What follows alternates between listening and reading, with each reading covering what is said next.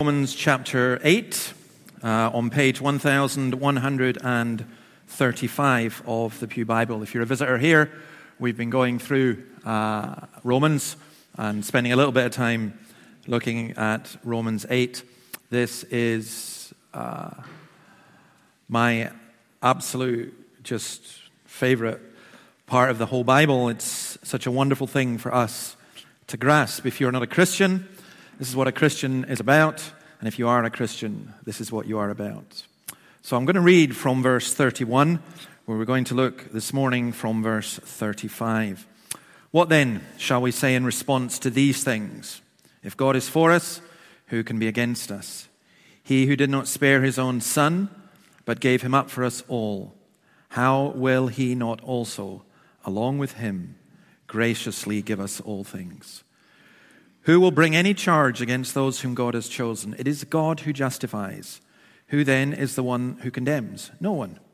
Christ Jesus, who died, more than that, who was raised to life, is at the right hand of God and is also interceding for us. And then these words. Who shall separate us from the love of Christ? Shall trouble or hardship or persecution or famine or nakedness or danger or sword, as it's written, for your sake, we face death all day long.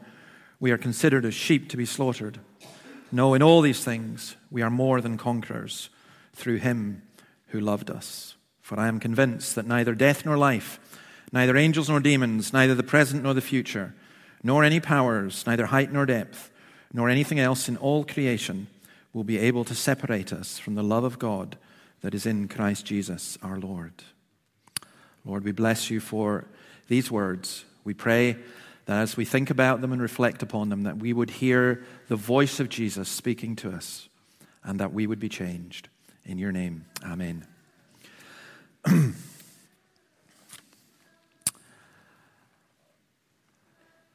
There's an interesting phrase in Chrysostom, the old Greek preacher, where he talks about a child playing with toy bricks. I thought it was interesting because I didn't realize that they played with toy bricks in 4th century Greece, but apparently they did. And he speaks to his audience and he says to them, it's great for a child to play with bricks. I'm pretty sure it wasn't Lego at that point, but he says, it's great for a child to play with bricks, but adults should not be childish in their pursuits. And he talks about how we chase after things that are relatively trivial, and we worry about things that are relatively trivial, and we need to focus on what is really needful. We need to pursue Christ. We need to know Christ. We need to desire Christ. When we come to the Scriptures, when we're gathered with God's people, we're in a room with great, great treasures, and we are sometimes, as C.S. Lewis describes it, we're playing in the mud and not seeing the wonder and the beauty of what we have. We live in an illusion. We need to learn to live and to understand and to grasp the reality of Christ and to grow in the knowledge and love of Christ. Now, one difficulty that many Christians have, and even someone who's thinking about becoming a Christian, they think, what if I can't keep it up? What if I fail? What if it doesn't work out? And here is, I think, Paul's answer to this. I think the whole of Romans 8 is the answer to this. And I think it's important to realize what it is, because this may not attract you if you're not yet a Christian. And I tell you this, you may not be attracted to Christianity in some ways. Christianity is not a way, becoming a Christian is not a way to solve all your difficulties. In fact, becoming a Christian, it may add to your difficulties. And that's what Paul very realistically deals with here. And he's saying, what if you fail? The answer to that question is, Christ never fails. If God is for us, who can be against us? So we're going to look at two things, two main points instead of three. But don't worry, you'll not be shortchanged, because there's 7 points in the first point and there's 10 points in the second point. So set your watches, right? The first is 7 degrees of separation. who's going to separate us from the love of Christ? Well, Paul immediately answers that, and he suggests some things that could. Trouble, hardship, and persecution. What's trouble? Trouble is a word here for really strong pressure. It's a word you could sometimes translate tribulation, and it's actually tied in with this. It's tied in with our harvest, because what they did in the harvest, I'm sure those of you who you're all agriculturally sound and you all know how this happens, but these grains of corn don't just fall off. We now have a combine harvester. They didn't have one in those days, but they did have a machine. And what they would do is they would bring the sheaves in and they would spread them on the floor, and then they would put what they called a tribulum, Latin, a tribulum. And that's how we get the word tribulation. And the tribulum was a wooden sledge which had metal spikes on it that it would be dragged over the floor. And basically, it would beat the corn off the stalks. And that's how we ended up with the word tribulation. It was when circumstances so press down upon you, you feel oppressed, you feel bruised, you feel beaten. Hardship indicates outward trouble like that, plus inward distress. And the word that's used for hardship gives us this idea of being narrow and confined, being pressed. So you're under pressure. You're squashed. And you feel restricted in so many ways. You feel confined. You feel trapped. There are two songs that those of you who are into good music will understand, and those of you who are not won't, both by Queen, Under Pressure and I Want to Break Free. And that describes how many people are. They're in trouble, they've hardship, and then persecution. Persecution is when someone is after you intending to cause you harm. In Christian terms, there are subtle and there are not so subtle persecution. Jesus said, in this world you will have trouble, but take heart, I have overcome the world. So, three things. First of all, who could separate us from the love of God? He's saying, can trouble separate us? Can being under pressure, can being confined and squashed, can being attacked, even for our faith, can that separate us from the love of God? Famine and nakedness. Matthew 6:25 says this. Jesus says, I tell you, do not worry about your life, what you'll eat or drink, about your body, what you will wear. Is not life more than food and the body more than clothes? Look at the birds of the air. They do not sow or reap or store away in barns, and yet your heavenly Father feeds them. Are you not much more valuable than they? Can any of you by worrying add a single hour to your life? And why do you worry about clothes? See how the flowers of the field grow. They do not labor or spin. Yet I tell you that not even Solomon in all his splendor was dressed like one of these. If that is how God clothes the grass of the field, which is here today and tomorrow is thrown into the fire, will he not much more clothe you, you of little faith? So do not worrying, say, what shall we eat, or what shall we drink, or what shall we wear? For the pagans run after all these things, and your heavenly Father knows that you need them. But seek first his kingdom and his righteousness, and all these things will be given to you as well. Therefore, do not worry about tomorrow, for tomorrow will worry about itself. Each day has enough trouble of its own. We see all these gifts, and we give thanks to God. And I hope that you do give thanks to God when you eat the fruit of other people's labor. But here's the problem for the Romans. They lived in Rome, a city of 1 million people, where, especially amongst the poor, starvation happened quite a lot. If the harvest was not brought in, if war or famine affected the surrounding regions, then very often, and this is always the case, of course, it was the poor who were affected the most.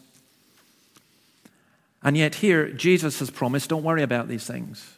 And Paul is writing to the Roman Christians, and he's saying to them, can famine separate you from the love of Christ? Can nakedness? And nakedness here is not about indecency. Nakedness is about not being able to clothe yourselves. Many of you could go home this afternoon, and you could rake through your cupboards, and you would find that half the clothes that are in there, you don't wear at all. You're concerned in terms of your clothing about what it looks like, whether it fits in with current fashion and trend and everything else. But here Paul is writing about, what if you don't have enough money to buy clothes? Shall nakedness separate you from the love of Christ? And incidentally, just in terms of where we are at in our own culture, most of us, if not all of us here, are not going to go home and wonder about what we're going to eat other than choice. But it's astonishing. I find this astonishing, that in our lifetime, many of us have seen a situation where 1 million people in Britain today are using food banks, which is really quite incredible. We have people who are concerned about what they shall eat. And then he uses two other things. He says, danger or sword. And sword here means execution. So, and he quotes Psalm 42, where he says, for your sake we face death all day long. We are considered as sheep to be slaughtered. He's talking about people who are Christians being thought, because they are Christians, they can be killed. And he says, well, that separates us. It's like in Hebrews 11:32, what more shall I say? I do not have time to talk about Gideon, Barak, Samson, Jephthah, about David and Samuel and the prophets, who through faith conquered kingdoms, administered justice, gained what was promised, who shut the mouths of lions, quenched the fury of the flames, and escaped the edge of the sword, whose weakness was turned to strength, and who became powerful in battle and routed foreign armies. Women received back their dead, raised to life again. And that sounds great, and if it stopped there, it would have been great. But he then goes on. There were others who were tortured, refusing to be released so that they might gain an even better resurrection. Some faced jeers and flogging and even chains and imprisonment. They were put to death by stoning. They were sawed in two. They were killed by the sword. They went about in sheepskins and goatskins, destitute, persecuted, and mistreated. The world was not worthy of them. They wandered in deserts and mountains, living in caves and in holes in the ground. These were all commended for their faith, yet none of them received what had been promised, since God had planned something better for us, so that only together with us would they be made perfect. So Paul's writing to the Christians in Rome. He's writing after a period of persecution, when they're probably in a period of peace, and there's some division amongst the Christians. He's reminding them of what the gospel is, and he's saying to them, can the sword, can execution separate you from the love of Jesus? I'm reminded constantly of people who will say to me, I don't believe in God and I don't believe in Jesus because something bad happened to me. How can that be? I grew up in the church and then something bad happened. How can that be? Well, if that's your argument, you never believed in the God of the Bible, because the God of the Bible says bad things are going to happen. They do happen. And some of them are absolutely awful, but can they separate you from the love of Christ? Nobody knows the exact figure, but between 100,000 and 500,000 people every year are killed for their faith. Christians I'm talking about. It's strange. Almost if it was any other group, you would get a huge fuss within our culture. But we're almost blasé about it now. Occasionally you hear about a bomb in Nigeria, or you hear about people being executed in Saudi Arabia. But it's not just in these contexts. Persecution, direct persecution, including death, occurs in China and in North Korea, and in many Muslim countries, and in some of these countries in Africa, but in other places as well. Now, what Paul is telling the Romans is, this is not a comfortable world in which to profess your faith. So he asks, can pain and misery and loss separate Christ's people from his love? And it's interesting, when you go through this list, Paul is not writing from a kind of luxury apartment above his, academic institution. Paul had experienced all of these except execution. And he was to be executed, and he was to be executed in Rome.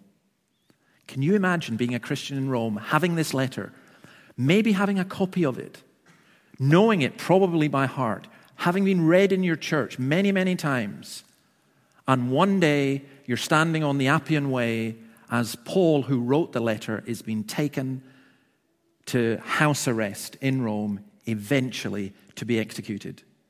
And he wrote this before, saying, the sword cannot separate us from the love of Christ. And as we go on, you'll see, he says, I am absolutely convinced, totally convinced of this.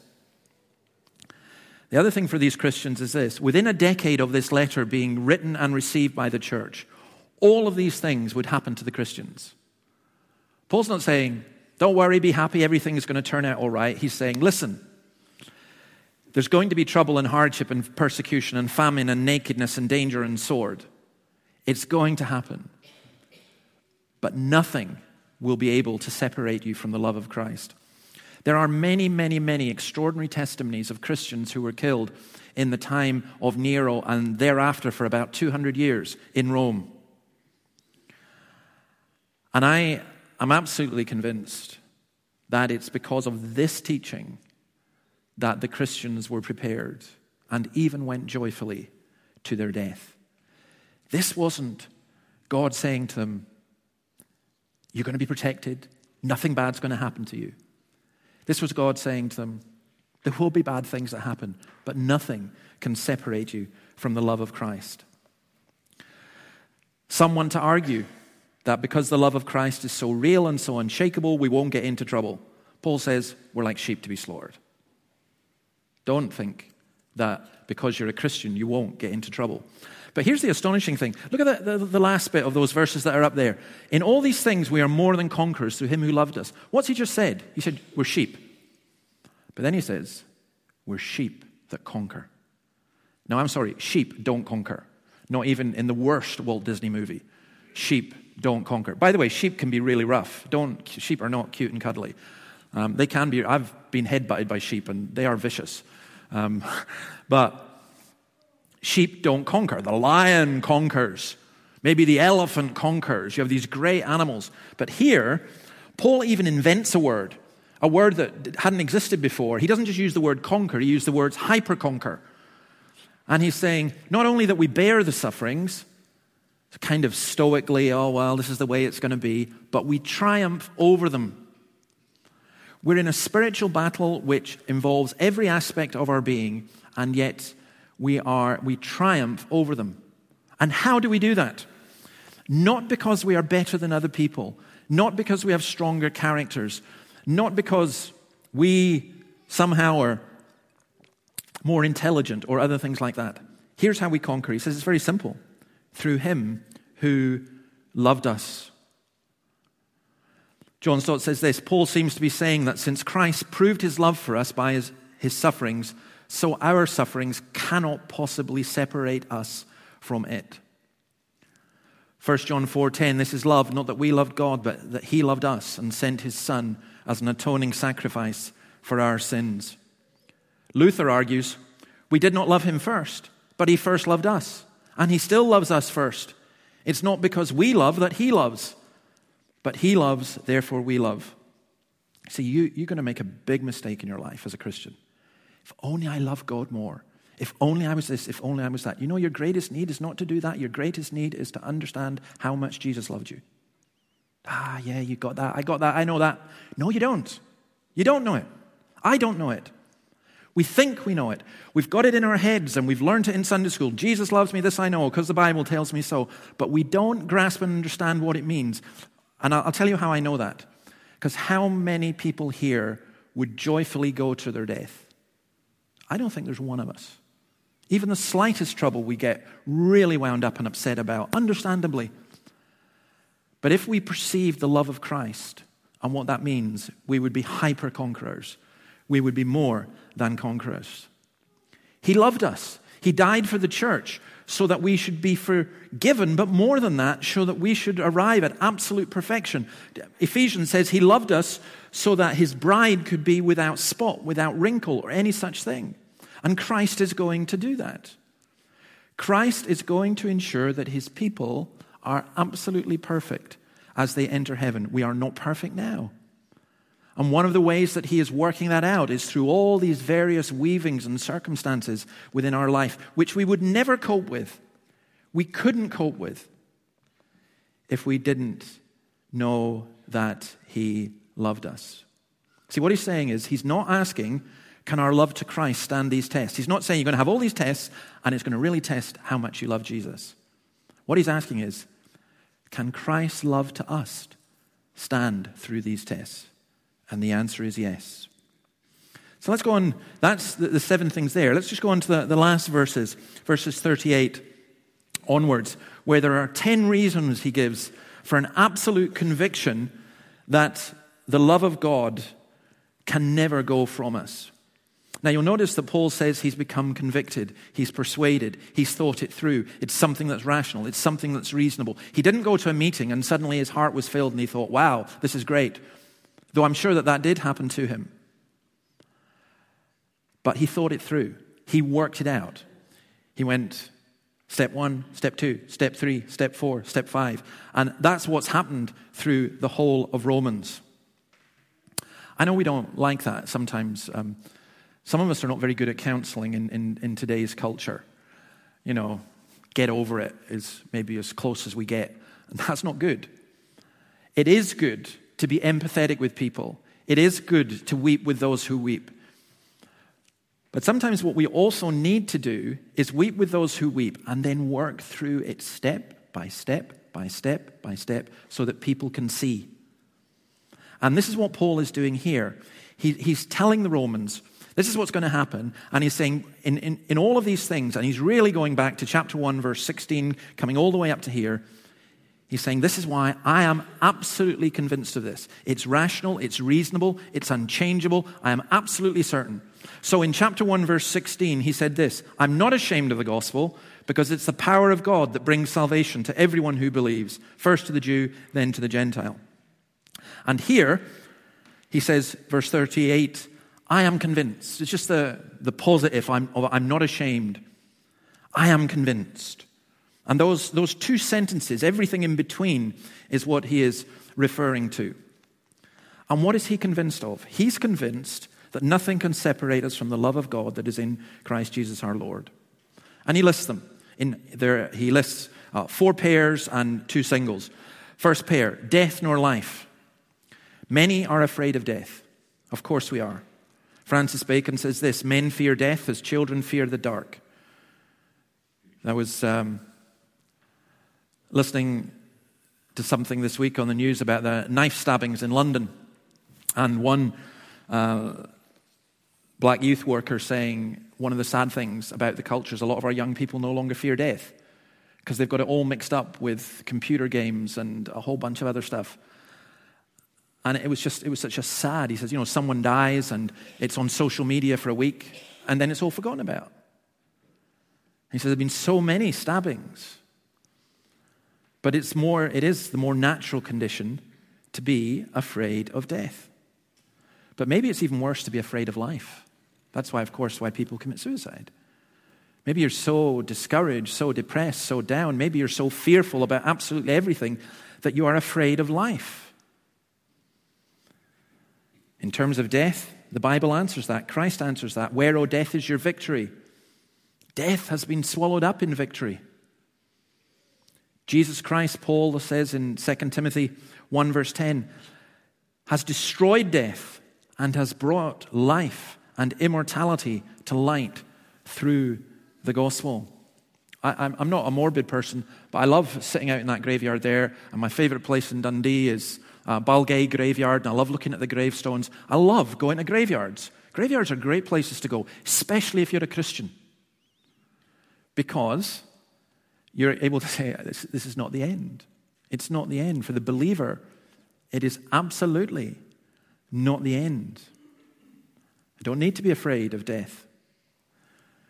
How can life threaten to separate us? Well, if we're two ways, I think. If we have a hard life, if things are really rough and things are really tough, that can threaten to separate us from the love of God. But also, paradoxically, the other way.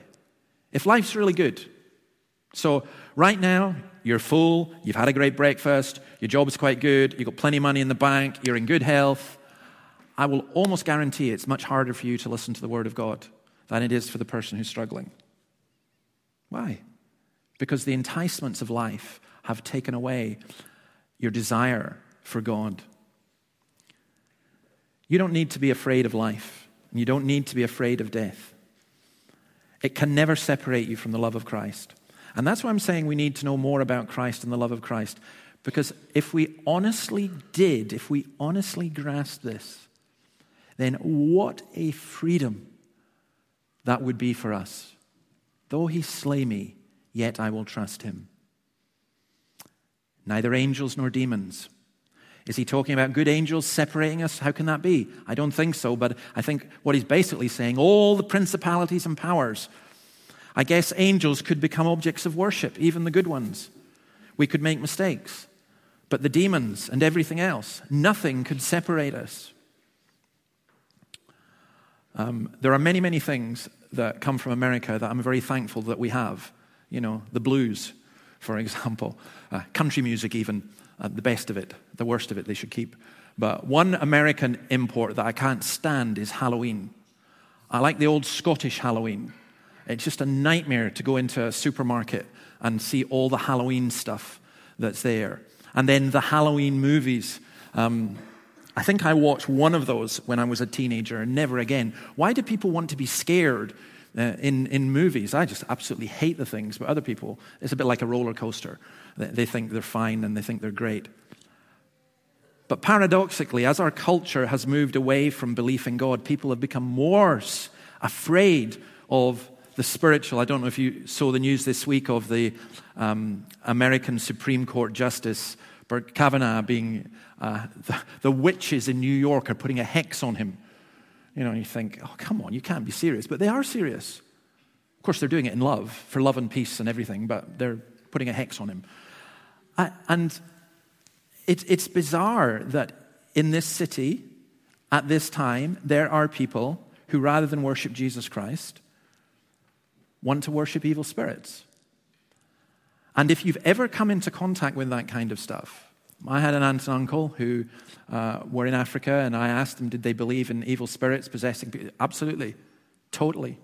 And these were good, solid, conservative brethren people. Absolutely, they'd seen it. Perhaps in this culture, we haven't seen very much of that.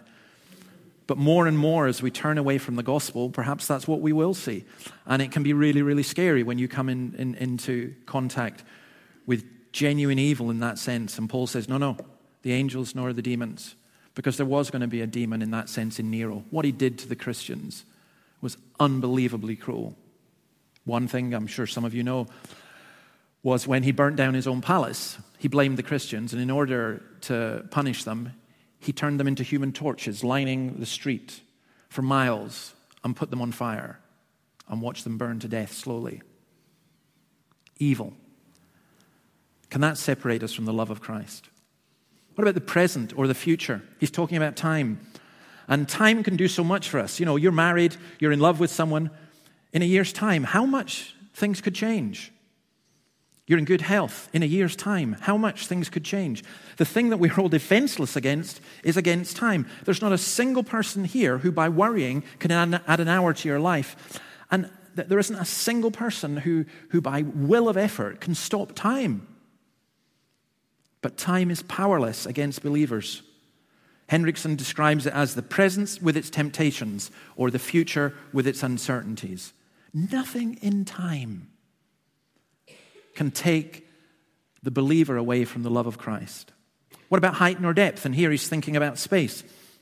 I don't know if you ever consider the enormity of space. One of the advantages of living in the country or of living on a farm is that when you go out and there isn't light pollution, you're able to look at space. And just the sheer enormity of it blows your mind. You feel so insignificant. You feel so small in such a vast environment. But what Paul is saying is this: God's love is greater than the universe. Psalm 139, where can I go from your spirit? Where can I flee from your presence? If I go up to the heavens, you are there. If I make my bed in the depths, you are there. You know, it's very interesting, the stories of the two men who went into space. Neil Armstrong went on the moon. I don't think they show this in the film, by the way, that they had communion. I'm pretty sure they don't show that in the film. I haven't seen it yet, but I'm told they don't. But one of the Russian astronauts who went into space came down and said, I didn't see God. Ha. Well, what stupidity, really, and what small-mindedness. Job, thousands of years before, said, I look to the distant stars and I realize they are just the outer fringe of his power. You know, God's nothing in space can separate you from the love of God. It's the very opposite of that confined, pressured feeling. What about the powers, the forces of the universe? This was used by the Greeks to speak of the astrological powers, the signs of the zodiac and so on. But here I think Paul is talking about any powers. He has no power. No power comes anywhere near the power of Christ and can separate you from his love. And just to wind it all up, he says, everything else in all creation. He says, can you think of anything? Can you think of anything that could separate you from the love of Christ? You can't say, well, my sin, because he's dealt with your sin.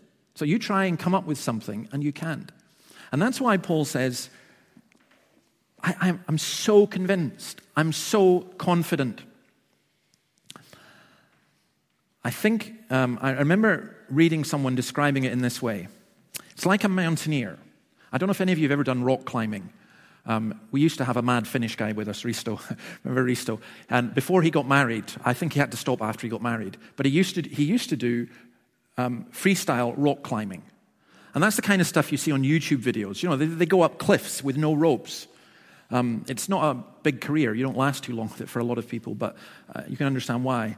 But I guess the thrill of it, and he was very, very good at it, and Risto was very strong, and so on. But most mountain climbers, how do they do it? They have a rope, and they're tied to a rope. And there's a sense in which how this works is that God's love is our rope and is our security. And wherever we go, whether it's over level ground or very difficult, steep ground, it's the rope of God's love that keeps us. Our confidence, says Stott, is not in our love for him, which is frail and fickle and faltering, but in his love for us, which is steadfast, faithful, and persevering. It is God who perseveres with us. Our sufferings, if you suffer, please do not believe the lie of the devil that this is God rejecting you. You're experiencing this discouragement. You're experiencing this depression. You've experienced this illness. You've experienced this death because God is punishing you. I remember one very, very distraught lady who came to me and after the death of a child said, what have I done to deserve this? She'd done nothing to deserve it.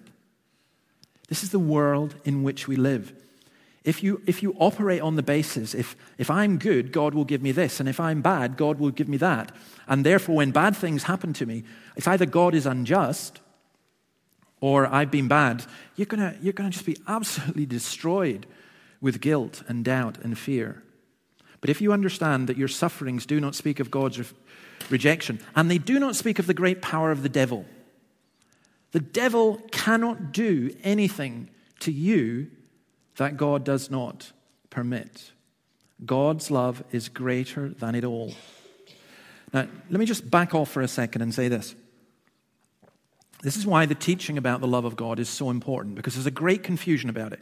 Every single church today, you're going to get people saying, we believe in the love of God. At least we all agree on that. And my answer to that is, no, we don't.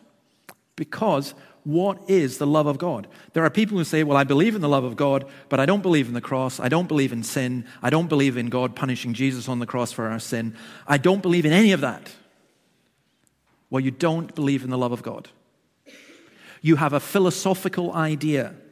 You have a philosophical conception of the love of God, but it's not a concrete reality, and it won't ever help anyone. The cross, and only the cross, shows us what the real divine love is, the extent of God's love. Romans 5:8, God demonstrates his own love for us in this: while we were still sinners, Christ died for us. It is at the cross where we first see the light.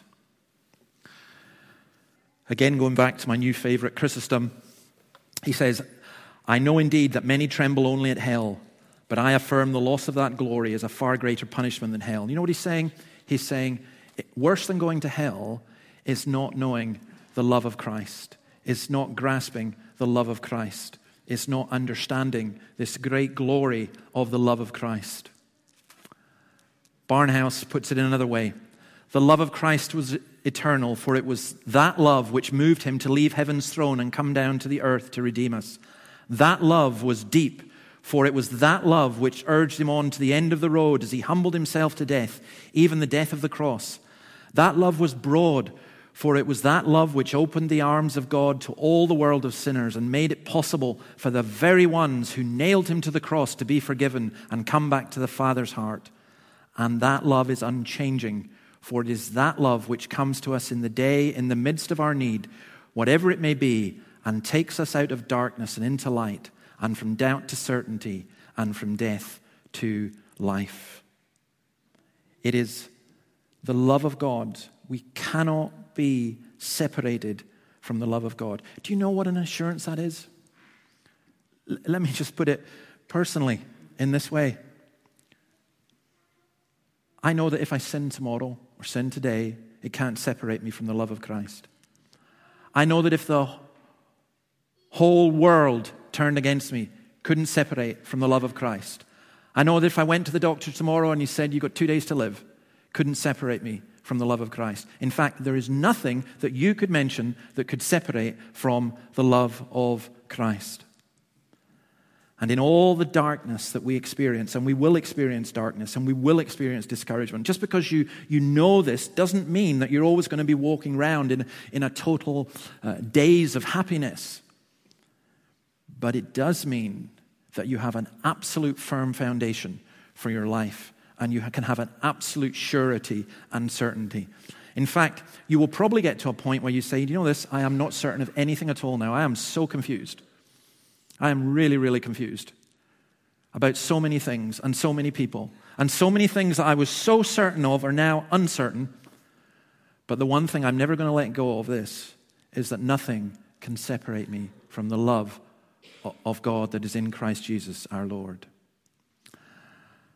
If we knew it, I think we would have sung it, and we will learn to sing it, but there's a wonderful old hymn that I just want to read it to you to finish and then pray the prayer from Ephesians. How firm a foundation, you saints of the Lord, is laid for your faith in his excellent word. What more can he say to you than he has said to all who for refuge to Jesus have fled?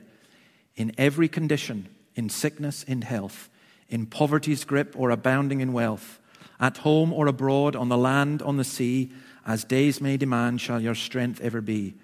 Since Jesus is with you, do not be afraid. Since he is your God, you need not be dismayed. He'll strengthen you, guard you, and help you to stand, upheld by his righteous, omnipotent hand. When through the deep waters he calls you to go, you will not be drowned in the rivers of woe. For he will be with you in trouble to bless and work for your good through your deepest distress. When through fiery trials your pathway shall lie, his grace all sufficient shall be your supply. The flames shall not harm you, his only design, your dross to consume and your gold to refine. And these beautiful words, the soul that in Jesus has found its repose, he will not, he cannot desert to its foes. That soul, though all hell should endeavor to shake, he'll never, no never, no never forsake. Let's pray. Lord, we bless you for your word, and we kneel before you. We kneel before the Father, from whom every family in heaven and on earth derives its name. And we pray that out of his glorious riches, you may strengthen us with power through your Spirit in our inner being, so that Christ may dwell in our hearts through faith. And Lord, we pray that we would be rooted and established in love, that we would have power together with all the Lord's people to grasp how wide and long and high and deep is the love of Christ, and to know this love that surpasses knowledge, that we may be filled to the measure of all the fullness of God. Amen. Amen. We're going to sing the song, How Deep the Love of Jesus. If someone could go through and get the Sunday school children back through as well for the baptism. How deep the Father's love for us, how vast beyond all measure. Let's stand and sing this to God's praise.